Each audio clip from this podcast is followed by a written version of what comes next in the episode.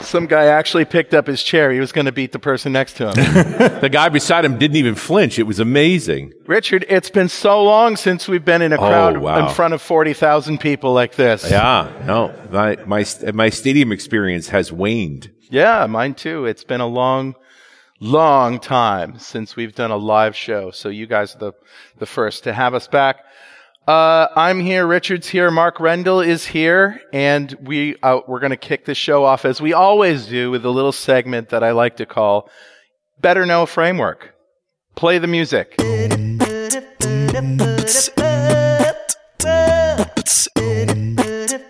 All right, buddy, what do you got? Oh, Okay, so uh, you know who Peter Morris is? Peter Morris is the author of Fluxor, Huh. which is a C sharp implementation of the flux pattern which Redux uses Okay. in the JavaScript world to do state management, and but it's for Blazor.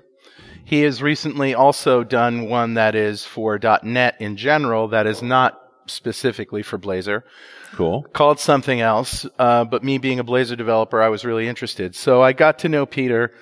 He's one of these guys who's just scary smart, and he knows a lot about computer science and patterns and, and things and the way they should be built. And he took up this little claim with the uh, .NET team. Now, I don't know if you remember Richard, but it was back in a previous episode. Remember, I was talking about the immutable collections and Sure. immutable arrays and all that stuff, right? And I found this and I thought this was great because an immutable collection is something that you probably want if you're on the server side. Um, I've always had to lock them Yeah. before I access them, as Yeah. you have and Yeah. everybody else. But immutable collections and immutable arrays sound really good to me. So he was doing some digging into immutable array of T, and he found out that it was really effing slow. Hmm. The reason is is because it does not do the standard immutable pattern when you ac- it actually does have an add method, Yeah. but when you add to immutable array of T, it copies the whole array Oh, into a new memory structure, right?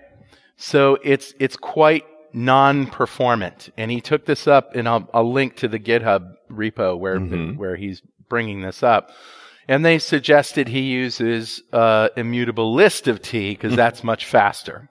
And he was like, "Well, okay, but why do you have an immutable array of T w- with something that lets me add? Because people will naturally assume that arrays are faster than lists. right. Maybe they are, maybe they're not, but they will assume that because it has an add uh, method, I should use it. And the, the team came back and said, yeah, well, it's really for uh, read only data. It's really for you should you should make something an immutable array of t once it's set in stone and then just read from it. And he said, so why not call it a read only array of t? Right. and remove the ad. And basically, the answer was, oh, we couldn't do that. That would be too disruptive to our customers and whatever. So I thought it was a really interesting discussion, and they went at it. You know, it was it was kind of a really dramatic. I mean, we all need drama as developers, don't we? because we live in such a non-drama world Yeah. that when we see people like sparring over over memory, it's exciting. yeah, that's I mean, what every GitHub issues, what every GitHub repo needs is more fights in the issues. Absolutely. You know, there's not enough of that sort of thing going on, especially not in the .NET world. And and you know it would be better if there were like British rules, because when Brits fight, they're very polite. Marquis of Queensberry rules. Yes. You hit me, then I'll hit you, and we'll see who gets tired first. Yeah. Or you could do like this Scottish shin kicking kind of thing. That is a thing. it is a thing. is and a you know thing. what they say when they're when they've had it? They say sufficient. Yes. That means I'm done. You win. Sufficient. Anyway, I thought it was a really interesting conversation. And the take home for you guys is you probably don't want to use immutable array of T. And even though I was talking about that in a previous show, you might want to think about using immutable list of T because it's more performant Right. Yeah. and does what you probably want it to do. I'm still reading these ongoing comments. I mean, up to like It's amazing, uh, huh? yesterday. Yeah. Yeah. And you know, he's basically saying you you know, you say it's immutable, but according to the laws of immutability, you're not implementing the patterns that should be implemented. Instead, you should call it read only and they basically say No, nanny nanny boo boo.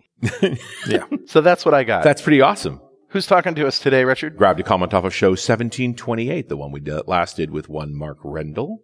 back in Feb of 2021, like, uh, you know, back in the old days, uh, the old fashioned way too. We weren't in person or anything fun like that. We're doing it on the recording. And uh, John had a comment. This was the show we talked about uh, migrating from WCF over to GRPC and Yeah. and all that fun tooling that you've been working on uh, with Visual Recode there, Mark. Yeah. And John's comment was, thanks, Mark. And as always, Carl and Richard just watched part one of the web forms migration on YouTube. And it was very cool. The big bang approach of let's recreate the whole thing from scratch, I suspect isn't often practical or financially viable. This seems like a great best of both solution, allowing people to move forward into shiny new without scrapping all the existing code in the process. Cause you never get to do that, right? You have to piecemeal across and, and you presented an option for being able to do that. Uh, so good for you, John. I'm glad it's working for you. And yeah, good coding stuff for there. So thanks, John, for your comment. And a copy of Music to Go By is on its way to you. And if you'd like a copy of Music to Go By, write a comment on the website at .netrocks.com or on the Facebooks. We publish every show there. And if you comment there and I read it on the show, we'll send you a copy of Music to Go By. And uh, definitely follow us on Twitter. I'm at Carl Franklin, and he's at Rich Campbell. And send us a tweet. And when you do, uh, you can go ahead and add. Twitter won't copy itself. Immutable of Twitter. Add a tweet. It's okay. Okay, I thought it was funny. I did too. Yeah. So uh, with that, let me introduce Mr. Mark Rendell. Uh, do I re- need to read your bio? Do you want to introduce yourself? Maybe. How does one introduce Mark exactly? Like, you d- uh, Extremely smart, extremely witty, uh, and a problem solver if there ever was one. yeah, How about that? sounds about right. Yeah, Yeah. and and pathologically incapable of not coding. yeah, right. that is a problem. Yeah, that's um, yeah, they can. I mean, Did, it, did anybody see uh, Mark's talks? Anyone? yeah. It- Okay. It, it went on like 15 minutes too long. I, I had no. I got it. Into, Somebody in the back who held half. I got it into my head that I'd started at 20 past three. Oh, and then at, and at then you quarter started at past three. four, and I started at three, and, and at quarter past four, um, Ian Cooper just went. Now, so That's- were, were I'm you fine. were you stretching or were you just in the groove? I have no idea. I'd done the talk like many times before, and it always actually goes so you weren't slightly feeling like, under. why am I still talking? Like yeah, I don't know. It's it's obviously the pace of life here in the in sunny Portugal. Porto's pretty laid just back. slow I you like it shit here. down, and you're just like, yeah, no. So I know. Roslyn, but it's less important this time. You know, a few hours in the sun and a couple of beers, it's nap time. yeah. exactly. Yeah. Uh, no, this is sangria country, friends. Just drink the sangria, you'll be happy. yeah, a jug at a time. Yeah. So, what the heck is on your mind these days that you want to tell these good people about? Oh wow, so many things. Um, so yeah, How is Visual Recode? Visual Recode, it's it's kind of ticking over, and um, I'm working on some new features for it. I'm working on making it less clever. Oh, it's, um, it's too clever. Well, it tries to be too clever, and then when it fails, what you're left with is just a mess. oh, I see. And so what I'm doing is I'm taking it down. Take, sort of, it does this, which is clever, and then it does this, which is clever, and then it does this, which is clever, and then you put them all together. Sort And of so- m- more staged cleverness. Yes. And, and if you weren't listening, Visual Recode will bring your WCF services to gRPC services. yeah. That's what it does. Uh, So yeah, WCF not supported on .NET six. Core. or Core 3.1 or five, you know, they're, they're done. Microsoft are done with WCF, Right. um, which is right because WCF is the .NET way of doing SOAP. And SOAP is 2006's way of doing web services. And it's not 2006. uh, and so, you know, we should move on. gRPC is now the way that everybody does what SOAP used to do. But but Mark, I love my WS star standards. They make me happy. No, you don't. No, nobody loves. No, actually, no, nobody there, does. there are people who do. Yes, but Um, they all have Stockholm syndrome. Yes. Yes, they do. A- Ingo Raumer likes it because it made him a lot of money. Yeah. Well, yeah. And all the, Bought the house. all the Germans. But, you know, people kind of go, well, how does gRPC do WS cryptography? And you go, uh, HTTPS. yeah. Oh. Yeah. That's, that's it. It's Full using stop. TLS. It, Yeah. That, that is doing the cryptography. How does it do security? Well, it uses tokens. Um, how does it do this, that, and the other? And the answer to all the other how does it do these questions is generally faster and with less CPU cycles. Right. Yeah. So, and, um, and and I should define gRPC. It does not stand for, Goo- for Google Remote Procedure Calls. The official documentation, even though Google created it, is gRPC stands for gRPC ro- pr- Remote Procedure Calls. Of It's- course, it- it's self-referential. Yeah, self ref. Uh, Yeah. yeah. Uh, yeah, it's a recursive acronym. Um, the G definitely doesn't stand for Google. Although Google created it, it's now open source. It it is open source. It always Yeah. was, wasn't it? Yes. Yeah. And it started as the way that microservices could communicate to each other in a in the fastest the fastest way possible. So it actually started out inside Google and they used it for communicating with their whole map reduce algorithm and all that sort of thing. Um, and it was called Stubby. And Good name. it's a great name because the things that you generate on each end are called stubs. Right. And you talk to the stub and then that turns it into a network call. Um, but Stubby was pure TCP and they handled all the framing and everything. And then HTTP2 came along, which was also Google because that was SPDY, SPDY. Yeah. Uh, and all and the Speedy. multiplexing and the streaming and all the things that they'd sort of handwritten for Stubby was built into HTTP2. So they went, right, let's rewrite Stubby on top of HTTP2. Um, and then it's kind of like, now that's, that's much simpler and we're much less ashamed of the code. Let's open source it. So they did. and then Um, gRPC web is a little bit different than gRPC, right? Oh, Yeah. So everything can talk gRPC except browsers. Um, and but you know, browsers they're not an important part of the network. they're kind Nobody You know. uses those things. No, Nobody cares about browsers. Um, no, it's interesting. So HTTP2, uh, as a specification, there are things that you have to implement, and then there are things that you may implement if you feel like it.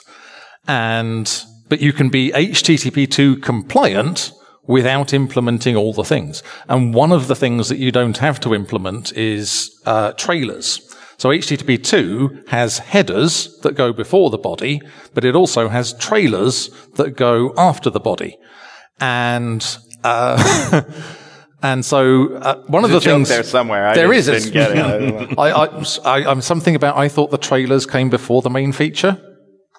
Yeah, Right. That's Oh, true. Uh, movie Why, then they, references. why are they called was trailers? terrible. Why aren't they called They should be called headers. headers? yeah, and yeah. now the headers.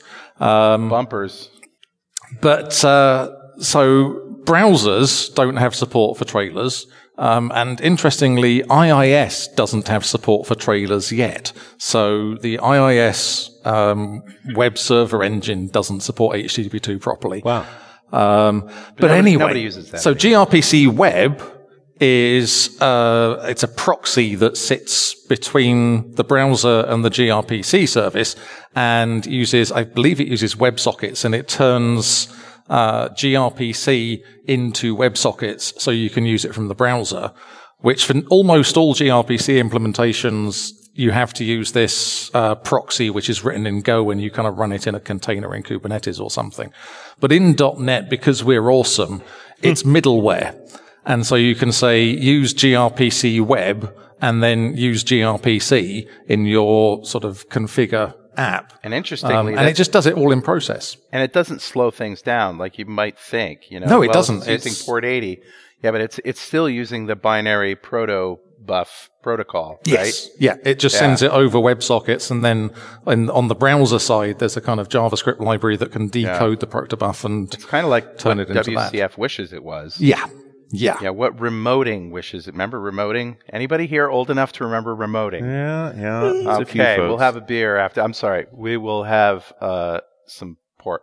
I have half a dozen feature requests to add, uh, .NET remoting conversion to visual recode.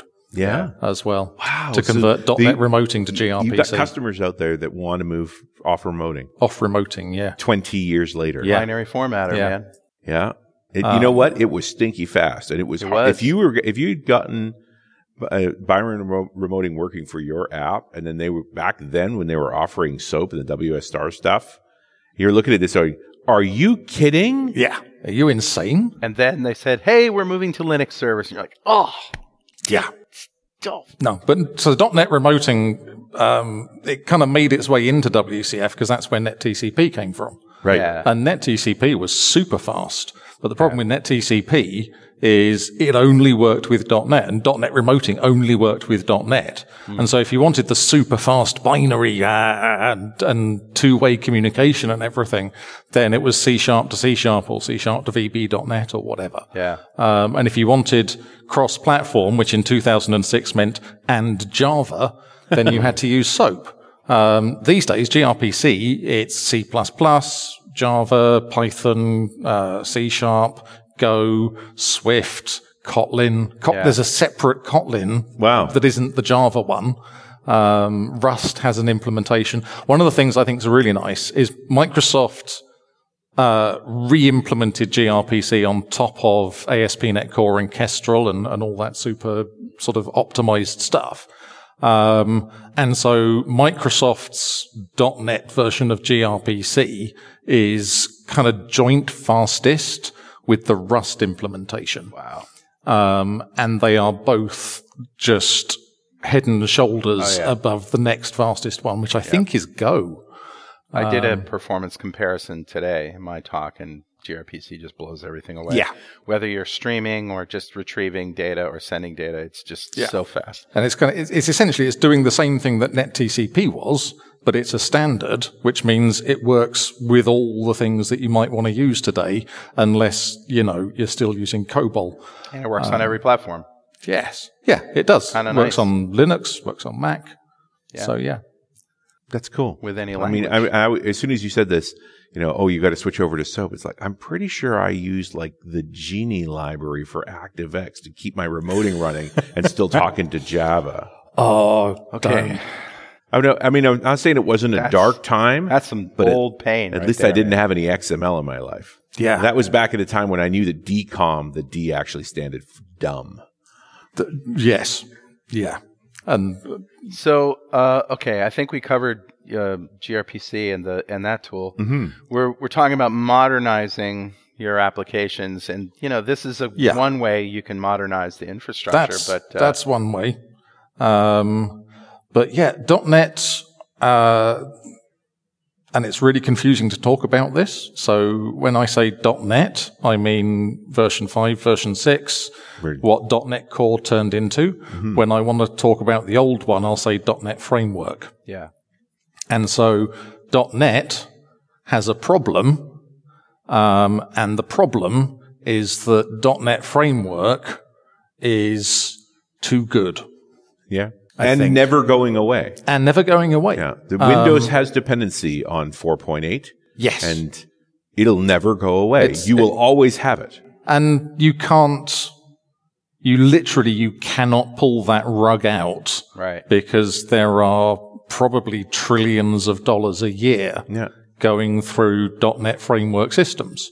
Yeah, and you go to those companies and you say, "Hey, you really should upgrade to .NET 6," and they say, "Why should we? Yeah. We're shifting trillions of dollars a year, Our and apps it work works great. Yeah, yeah, um, and you go, oh, it could be faster, or you could use fewer resources, or or any of this sort of thing, and they just go, yeah, but you know, we're we're doing fine. Mm-hmm. Um, yeah. We don't we don't want to do that. we buy new servers every other year, and things go faster. Yeah, well, Um, and, and also faster. People usually respond well to faster. Okay. So then they go, I'll load up my 4.8 and 6 because you said it'll be faster. Then they get a bunch of problems and go, well, this is not faster. yeah. You know, it's, not that it, because it isn't running. There's Yeah. not that simple to move from It, it 4.8. crashes faster. Yeah. Because it turns out that this NuGet package that we took a dependency on in 2009. yeah. That was, you know, that XKCD cartoon of the entire modern Yeah. internet and open source project that some random dude in Nebraska's been maintaining. Yeah. Uh, and you can't get support until he comes home from school. Um, And yeah, that's it. Yeah. And, but you know, that guy, he wrote that NuGet package and he published it and you took a dependency on it. And now he's gone off and he's working at Facebook or, or doing whatever he's doing. And, um, and you know, he didn't even bother to migrate the code over from Codeplex to GitHub. So the source code for that package has now been lost. For reasons unknown to anybody, he decided he was going to use the free obfuscator that came with Visual Studio Community Edition. So you can't decompile it. What do you do? You can't, you know. Um, so, so yeah, uh, There So are what there happens- are challenges. what ha- you know, back back in the days of clean code, great book, you know, and when things were before .NET Core, uh, and they were telling us that we should separate, we should have a layer in the middle of our app somewhere that's just pure logic, right? and those who followed that advice are feeling pretty smug right now because they can convert that pure logic to .NET Core, and everything else we can worry about later. yeah. But Um, the people who littered their middle layers with, you know, dependencies to, to Windows on one side, you know, dependencies to um, certain frameworks or, or, or UI on the other side and just merged that all together, they're in a world of hurt right Absolutely. now. They Absolutely. can't, they can't convert. They have to rewrite. Yeah. Um, so, I mean, one of the one of my favorite examples is uh, WPF. So WPF was um, ahead of its time in a lot of ways. Some of the stuff that WPF sort of went, this is how we do things, now shows up in kind of Flutter and things like this. Um, but it was kind of so the designer can create XAML, and then the programmer can write behaviors that do sort of funny interaction things and all this kind of stuff. Right. And then you write view models and then the WPF binds to the view model and the view model is where all your business logic goes. And in a the view perfect model world, knows it's- nothing about WPF. Yeah, it's Right. pure logic. It doesn't Exactly. And in a perfect world, that happens. In the real world, and you know, some of what I do, um, particularly these last sort of cou- few years, is uh, I'm, I'm sort of working on Visual Recode, but because I do that, I also get asked by companies to come in and help them review their sort of .NET framework investment and identify the low hanging fruit. What can we upgrade easily? What can we upgrade more slowly? What's a good approach to do this and so forth? You know, there's Um, an ancient uh, Irish term for that. It's called unfecking. uh, Unfecking! yes. Yeah. Um, but, uh, you know, without naming any names at all, I have seen business logic in WPF behaviors. wow. which, which is- Uh, Just because you can. yeah. Yeah. Doesn't Thought I'd save a few hours before Um, or, lunch. or, or business logic in WPF value converters. So Oh, the thing that takes a string and turns it into a date. And you're kind of going, why is it doing that there? and they whole go, idea oh, for- because our banking system needs it to be three minutes later. Yeah. And you just, go, but only on Wednesdays yes. Yeah. and Um, for payroll transactions. And so it Negates is the whole I idea mean, of a it value did convert the value. You did, yeah, and and you did a thing to it on the way there. Good on you. Um, you know, I mean, uh, I was having a conversation with somebody in in the expo yesterday, and he was going, "Is there any way I can trick the C sharp compiler into using my version of Activity Source instead of Microsoft's version of Activity Source?" and I'm kind of like, "No, there isn't, and there shouldn't be." Yes, and if there was, we should get rid of it right Yes. now. Yeah. what what is wrong with you, you sick little monkey? you can, you know, it is open source. Go build your own version. Call it Evil C Sharp. Yeah, exactly. this is the kind of terrible thing that happens in, in JavaScript and Ruby where somebody monkey patches. Yeah.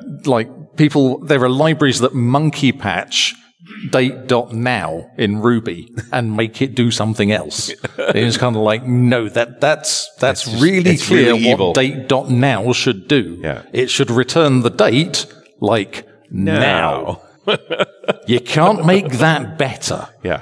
Um, but yeah, but so wherever those levers are where you can make .NET do things that it's not really supposed to do, people will have pressed those levers because that's what people do. And that, you know, we, so a lot of these trillion dollar systems that are shoving all this data around, they're, they're these houses of cards. Right.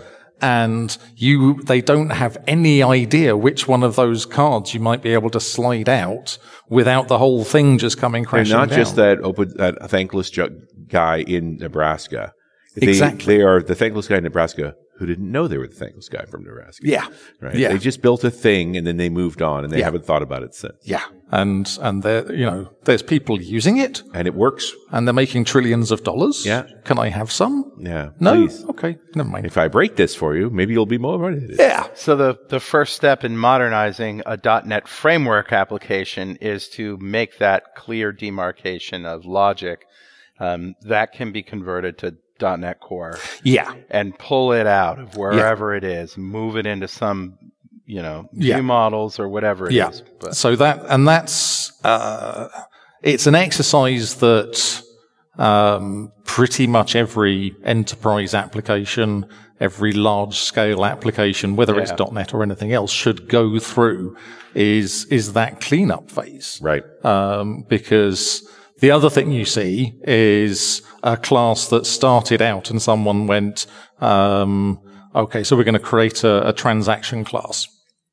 And then someone went, well, the invoice is kind of part of the transaction. So then you end up with all the invoice functionality in the transaction class. And then you end up with all the payment functionality going in. And then you end up with these classes that are tens of thousands of lines long. Yeah. the- pretty soon it's um, general.cs. Yeah. Exactly. Or, or, or, Common, yeah. Ah. or even worse, general.aspx.cs, because they just threw it all in the code bind. with the one method, do stuff. Do stuff. And a XML parameter. And I mean, so I had a. You're laughing because you've seen you're it. laughing. You know that person. I- You've that met guy. them. I had Oh, a wait, bug it was report. me. I had a bug report on Visual Studio, uh, Visual Recode. Yeah, I totally. Yeah, I've skated over that branding thing with Microsoft There you so go. far. Don't ruin it now.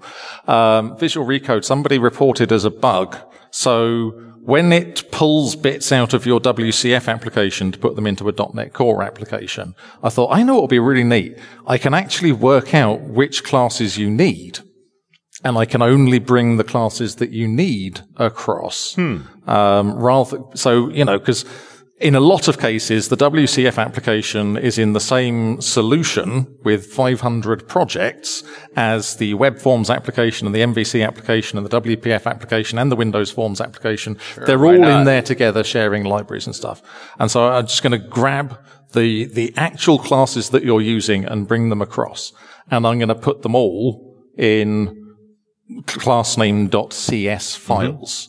And that got reported as a bug because in this person's solution, all the classes were in one file, which was called classes.cs. Yeah.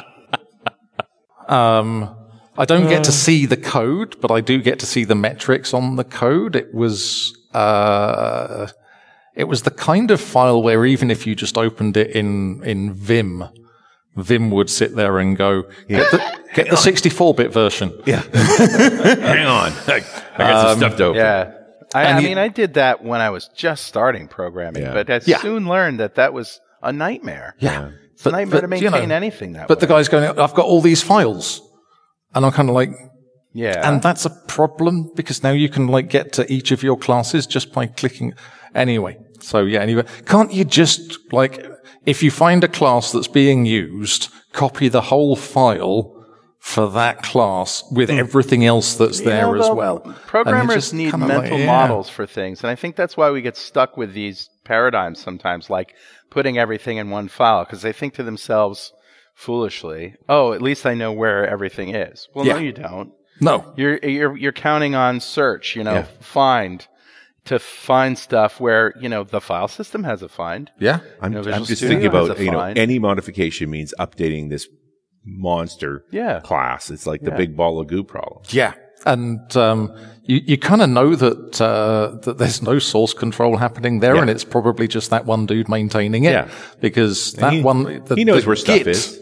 Conflicts you would get if you had more than one person working on that one Got all file the at the versions same time, copied nicely in named folders. Oh, yeah. Oh, that are alphabetized and by yeah. date. and and probably sort of every previous version of the code is in there, just commented out. Yeah, yeah, of course. Yeah.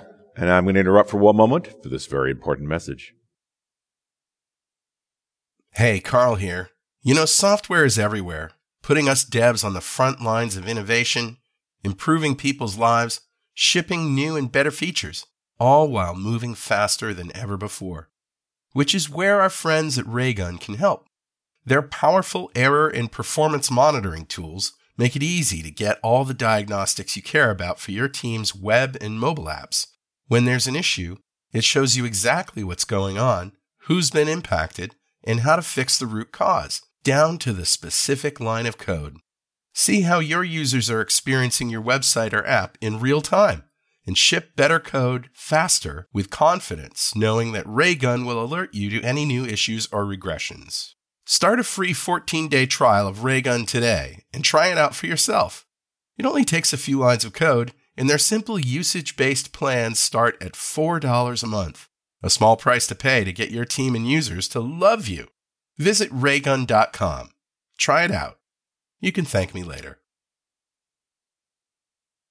And we're back. It's .NET Rocks. I'm Richard Campbell. That's Carl Franklin Hey yo. talking to our friend Mark Rendell about all of the horrors that you find digging through old code Yes. in this effort to modernize. And, and why that makes it difficult to modernize. But you know, it is easy for us to stand up here in our ivory tower and point out, "You idiot! You idiot! You idiot!" I mean, at the end of the day, you have to offer some solutions for unfecking, yes. as my Irish friends would say. Yeah.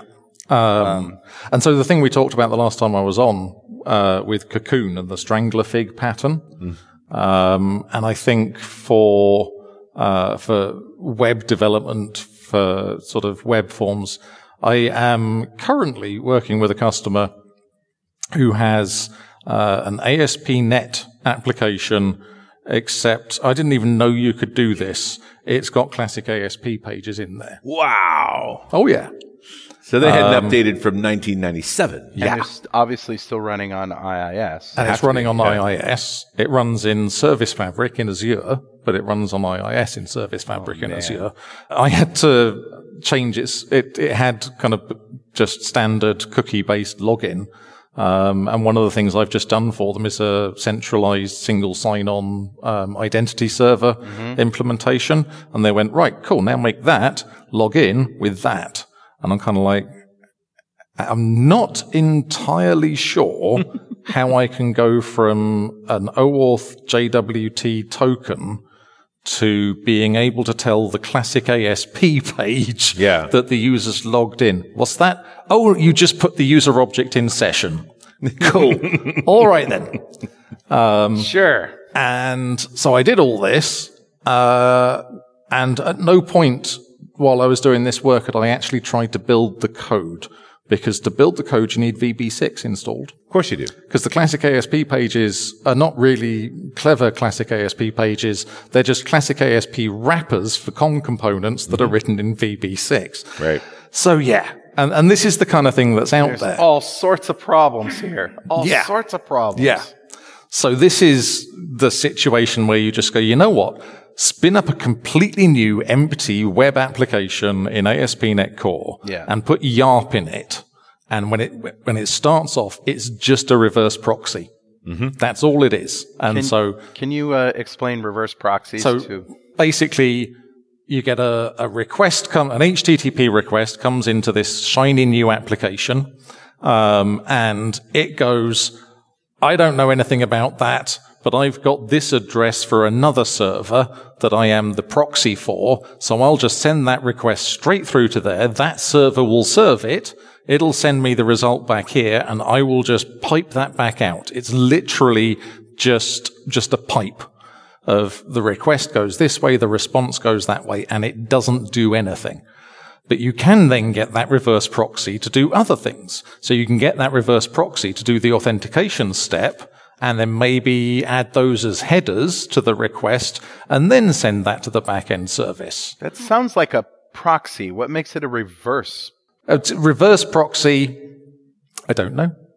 It, Uh, it sounds like a proxy. It's, it's cause it's proxying Both backwards. sides? Yeah. Into the It inside. proxy- so yeah. Um, so a proxy would just go, I will stand in the way and I will do this for you. A Right. reverse proxy says, I will stand in the way, but then I'll ask you to do something and you can do that there. All right. And so Microsoft have created this insanely high performance, uh, reverse proxy, which is a library for ASP.NET Core called YARP, which is yet another reverse proxy. and it's actually called that. It actually made it out into the world. Yarp. You know, normally you Yeah. don't get that cool of a name from a Microsoft. No, product. they That's- tried calling it, so they tried changing it to Microsoft.reverse proxy. Yeah. And there was such a fuff, uh, kerfuffle in the GitHub um, world repo that according just went, to "Cha- Yarp," we're yeah. changing it back to YARP. Yeah, leave it alone. Um, it's perfect.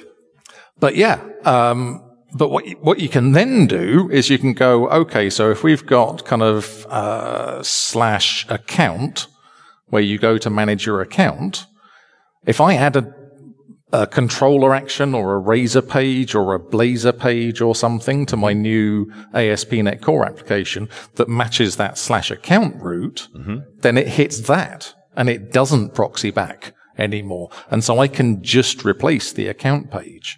And so that is a step on the way.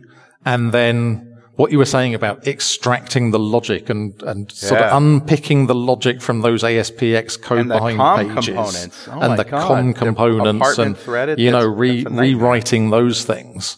Um, but you can sort of do this a bit at a time. You can say, okay, I'm going to take the logic out of here and I'm going to turn it into a standalone business logic component. Right. And then I'm going to put that into a, a new .NET application and I'm going to get it to build as, as .NET 6 and I'm going to take out references to binary formatter because that's deprecated and all this sort of stuff. And so you're, you're sort of gradually moving the code, the, the business code into your new application and you're redoing the UI using Razor or Blazor or, or whatever you want to use Right. and and you can continue to add value at the same time and you can say okay so um I, I can I can improve this page. I can uh, improve the functionality here. I can make this page interactive and make it call an API or maybe redo it using Blazor um, and just and pay off technical debt whilst at the same time fixing bugs, fixing problems, adding value, Yeah.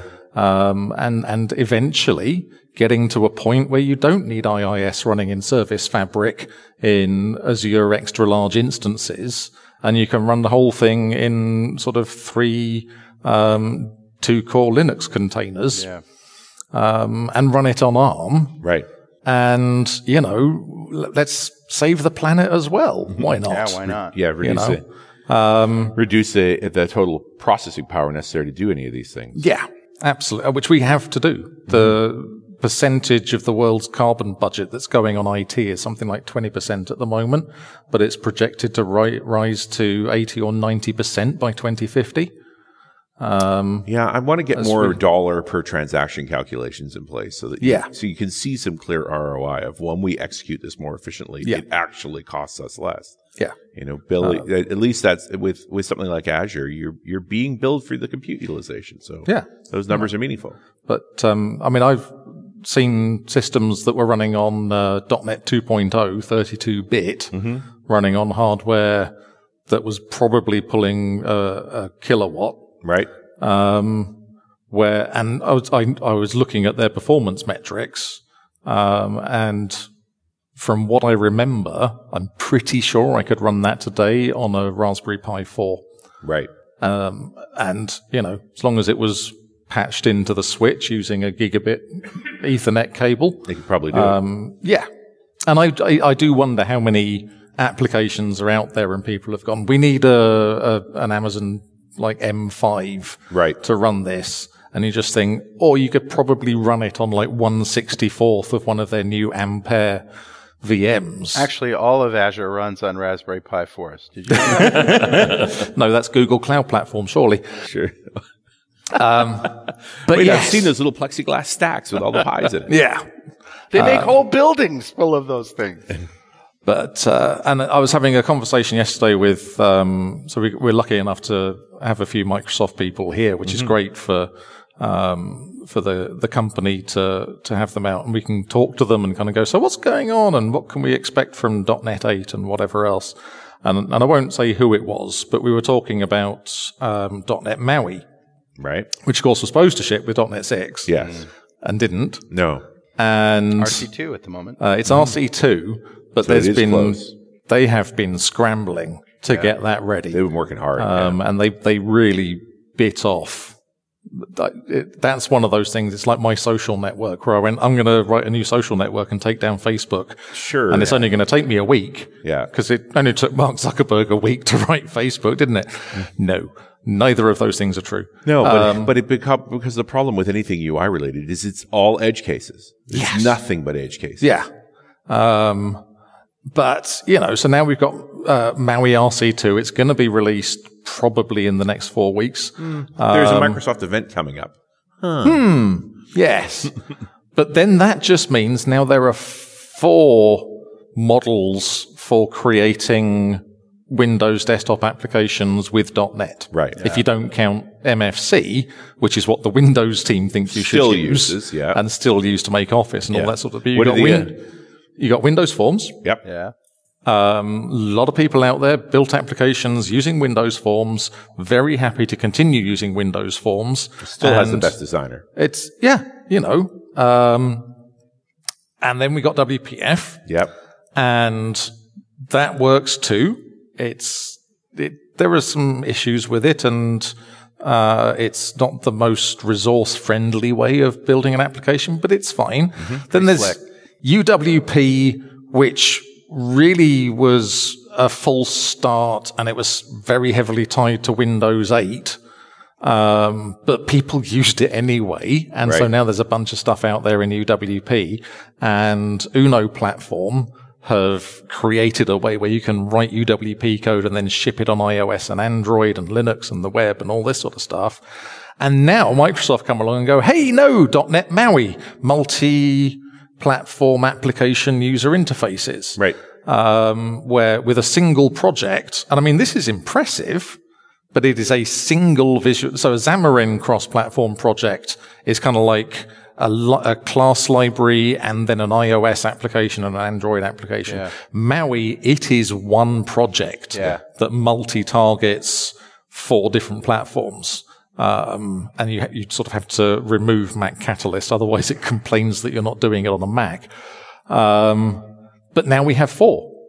And uh, if you if you've been using Xamarin, then yes, you migrate to Maui, and they're actually creating tooling to help you do that.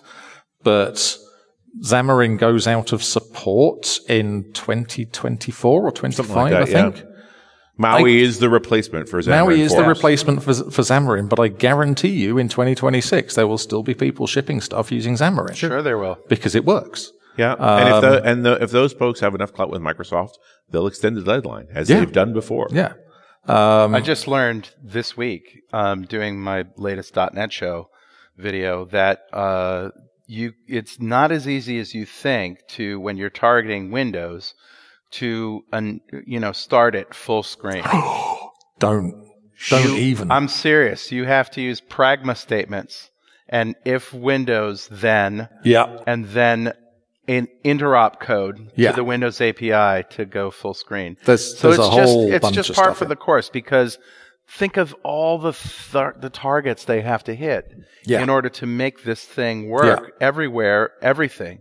So it's not all there yet. No. But there are solutions, but they're like that, and you Yeah. only find them if you peruse the GitHub repo. Uh, you know, and find people complaining, "Hey, I can't do this," and some engineer goes, "This is how you do it today." Yeah. And, you know, .NET MAUI does not produce an .exe file. Right. When you build for Windows, it produces like an AppX, uh, and a, and a manifest. Mm-hmm. And so when you press F5 to debug it, one of the steps you'll see is I'm deploying it.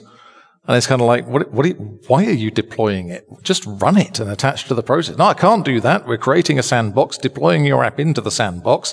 Then we go into the sandbox and we tell that to execute the thing. And then we hook into that container through an open port. And we, and you know, you go to a, a Windows Forms guy with that who's got an application that he's been happily maintaining for 20 years that does everything he needs. it to This do. is before .NET. And yeah. Yeah. And you say, hey, this is the new way of doing it. And he's going to tell you to take a jump off, a. Yeah. Why would Yeah, I take break it. this? Yeah. Why? well, and it's not like WinForms is going away. It made it across. To um, It the, did make to it .NET, across. Um, It did. right? with some changes, like it's not a seamless drop We're over. talking about modernizing. You know, Windows Forms app is what we're apps is what we're moving away from. In theory. And I think most people are going to move to a web platform. Yeah, I, I mean, I'm not saying most. I mean, some will, but Yeah. you know, the web is very attractive, and now there are tools like Blazor that just you know are hard to resist Yeah. in terms of Yeah. pro, uh, Um, but if someone's been functionality in and- WinForms that long, they're not likely to leave WinForms, especially when Yeah. there is a current supported library for WinForms. I, am doing an Yeah. update for a customer right now from a WP app, app that they run in VMs for their customers. Mhm. Mm-hmm. I'm serious. Yeah. To a Blazor server app. And they chose Blazor server because one, they have, you know, a, a limited number of customers. They're all e- very highly pay, paying customers. But the other thing is that uh, they they want to just keep their secrets on the server. They don't want to Yeah. have to write another layer. uh, Hell yeah. and it's faster, right? I mean, let's think about updating the UI in Blazor Server.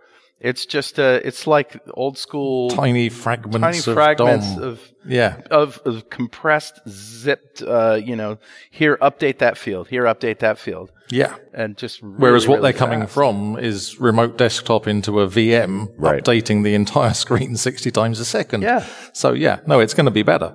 Um, What, what do you prefer? Um, do, would you prefer to talk a customer into Blazor Server if they can? Uh, I I probably would if they wanted to kind of go. Uh, certainly, somebody who was using web forms.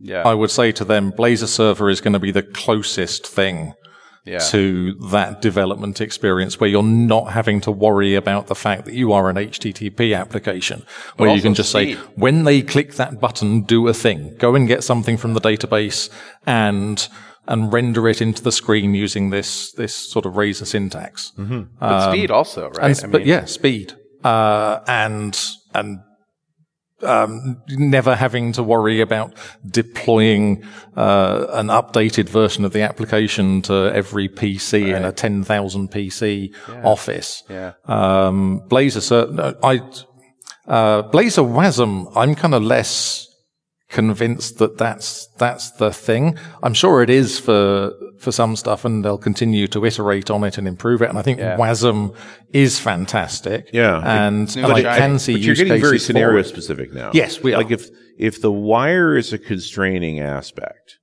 having a, one initial load to the client, which is that big WASM assembly, and a relatively small API calls back, that makes sense. Yeah. If you've if the um, it, and then the next question is how far is the server from the client? If the latency to the server takes a while, server side can be slower Yes, right? But without a doubt, server side, I think, is simpler. It's easier to update. It is inherently more secure.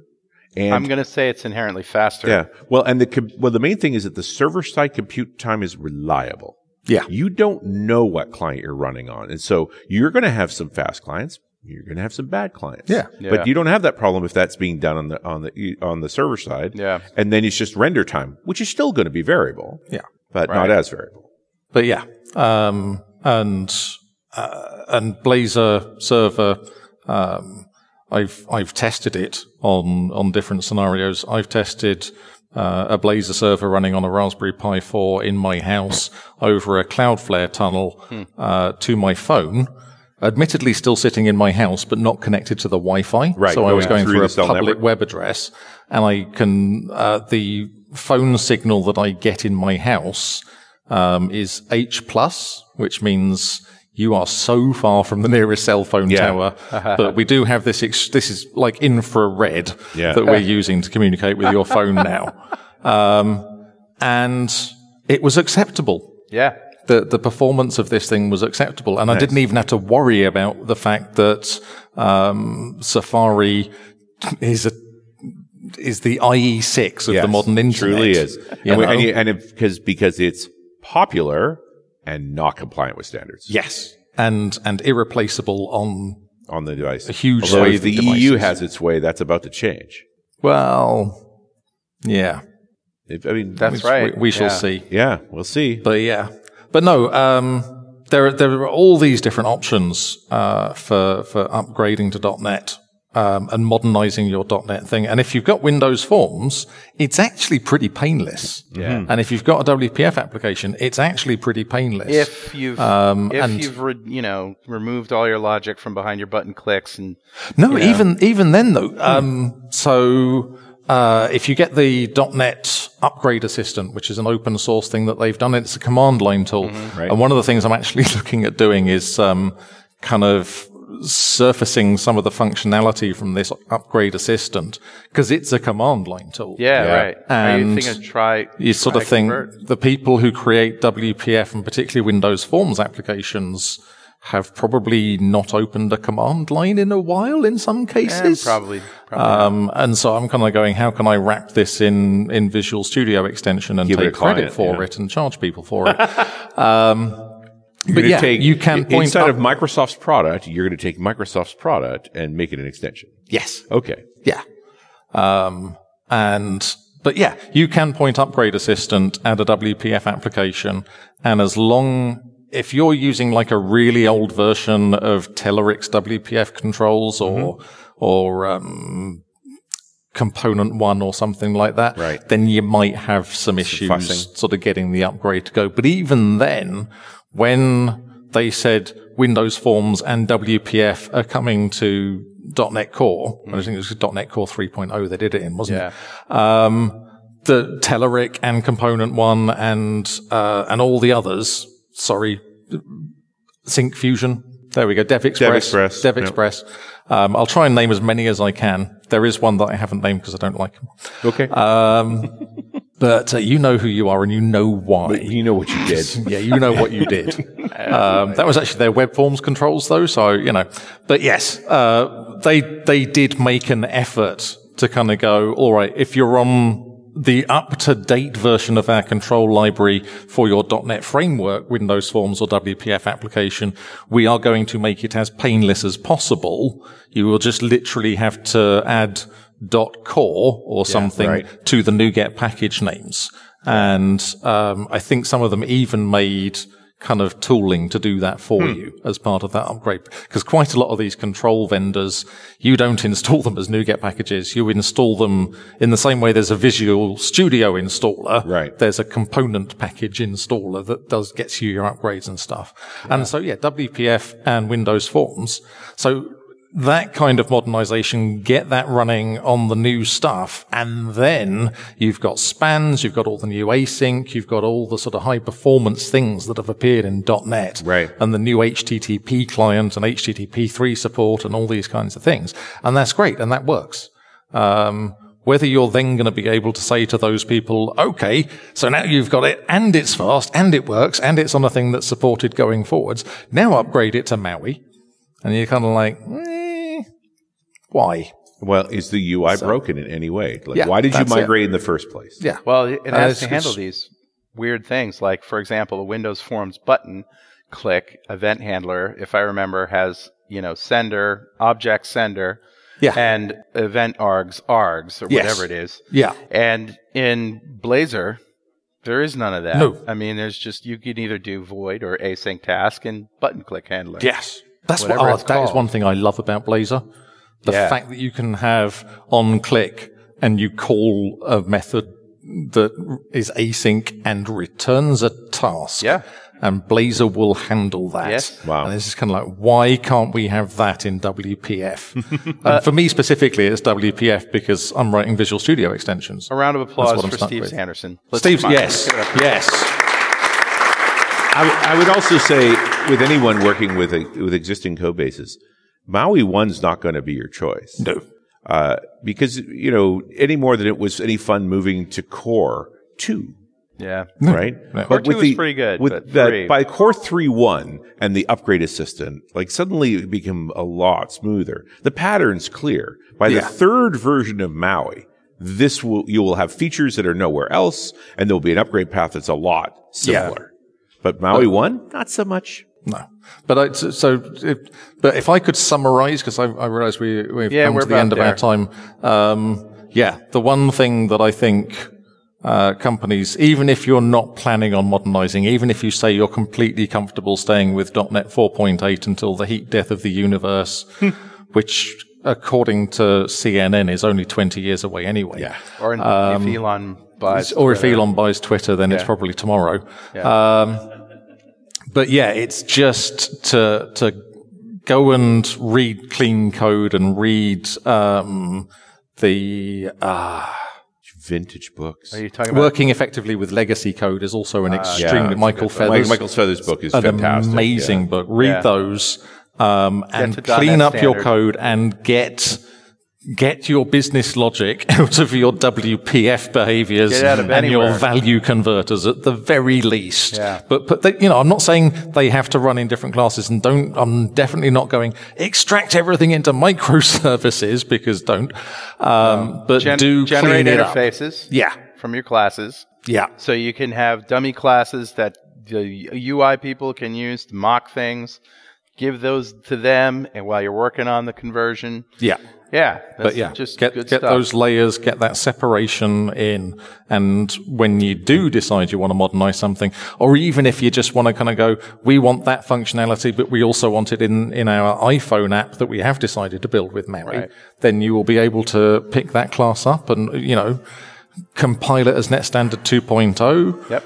Create it as a NuGet package and share that code between your your web forms application and your iPhone application. And Bob's your and uncle. you know there's there's there's a win there. And hey, maybe without along the anything. way, write a few tests.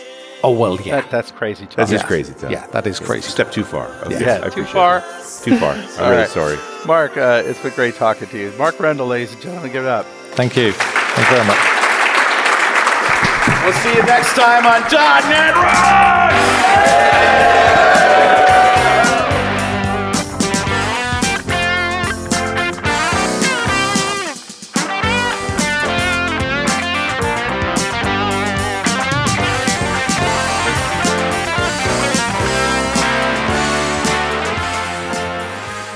.NET Rocks is brought to you by Franklin's Net and produced by Plop Studios, a full-service audio, video, and post-production facility located physically in New London, Connecticut, and of course in the cloud.